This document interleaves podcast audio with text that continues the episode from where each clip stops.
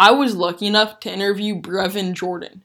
Brevin Jordan is a tight end for the University of Miami, and he is widely regarded as a top three tight end in the nation and a potential first round pick next year. I had an amazing time talking to him, and here it is. Hey, Brevin, I really appreciate you taking the time to do this, especially with what's going on right now. How are you doing? Uh, right now, I'm just chilling with my girl. Yep.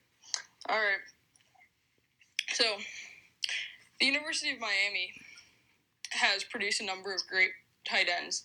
Jeremy Shockey, Jimmy Graham, Greg Olsen, David Njoku, more. Because of that, they're also referred to as as a tight end, tight end you, Yeah. What does it mean to you to carry on that legacy? Uh, I don't think I've carried it on yet because I haven't. Uh, I'm, I'm not in the NFL yet. That's the only way you can really claim tight end is if you make it to the NFL. But for me, being just being a part of the, the tradition is, such a rich a rich tradition and it's a, a, tradition like no other. I mean, tight end U is big time, and just to be a part of that and really have my name framed in with tight end university, like, that's it's such an honor, such a blessing. Was that part of the reason why you chose to go to Miami? I mean, yeah, definitely. I'm from I'm from Las Vegas, Yeah. so I needed to go to like a city, and I was considering UCLA and Michigan. UCLA, you know, they didn't really fit. They didn't fit the, the prototypical tight end, you know, to go in and thrive in. In Michigan, it was just too damn cold out there. I'm with you on that. yeah, um, so Miami was just Miami was just perfect for me. Yeah, I'm, I live in Los Angeles, so I need to have that warm weather. You know how it is. Yeah. So, as you head into your junior year, what do, what do you feel like you most have to improve upon? Uh, I have to improve on all aspects of my game. That that don't change from run blocking to pass protection to running routes uh, to, to every aspect. That's that's something you always work on as a, as a football player. You always work on every aspect.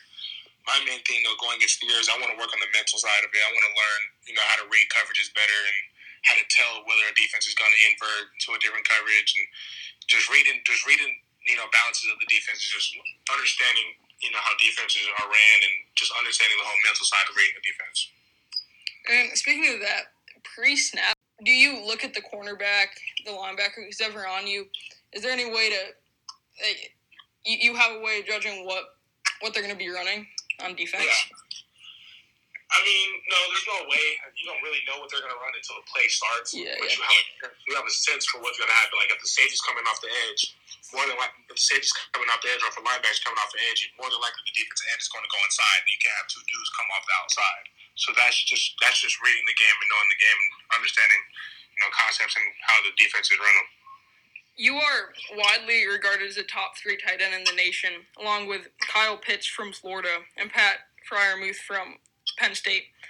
I'd like you to to say, make your case for why you are the best tight end in the nation.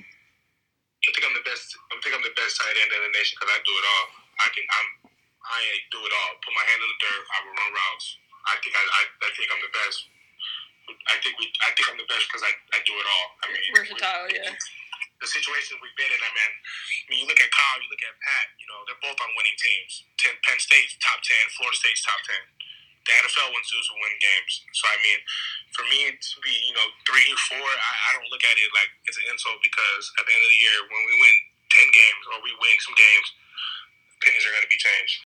And if it comes down to playing the upcoming college season without fans, do you feel like having no fans would affect the outcome of games, or at the end of the season, would you st- still have the same top I mean, it's going to affect games. It's going to affect games. College football is not college football without fans. Like I don't, I still don't, I still can't really wrap my head around that whole thought because college football isn't college football without the fans. yeah, yeah. So like, it's, it's really gonna, it's gonna play a dividends because a home field advantage.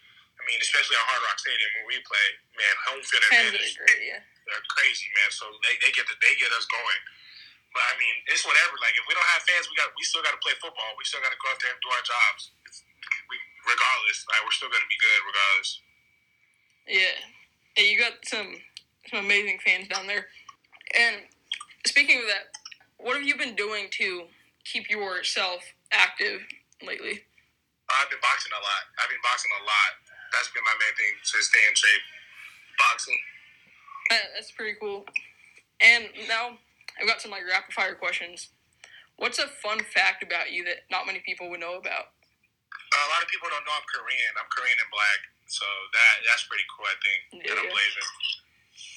What's something that's on your bucket list that you hope to do? Uh, I want to go to Greece. I want to go to Santorini. I want to go to Greece. I want to do some, some cool shit like that. I want to just go. I want to visit the world. I don't even have a passport, so I need to get a passport and visit the world.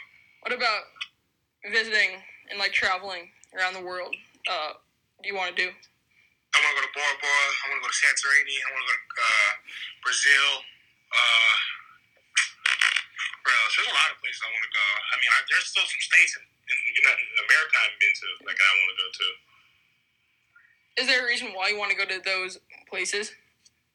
I mean, nah, just those are just dream bucket list Yeah. uh, visits. Like you just want to go there and just see the scenes, just see how things are ran down there.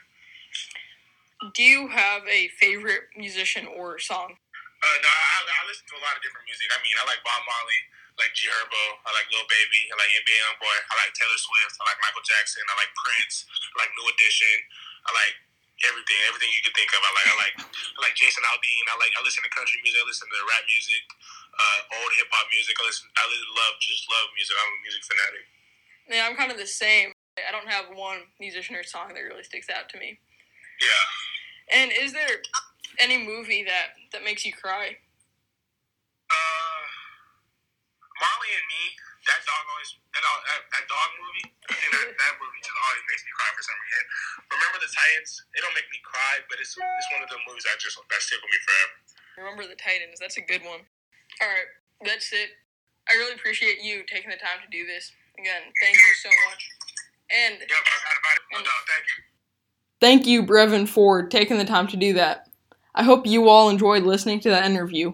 I'll be back on Monday, but in between, you can check my blog for more.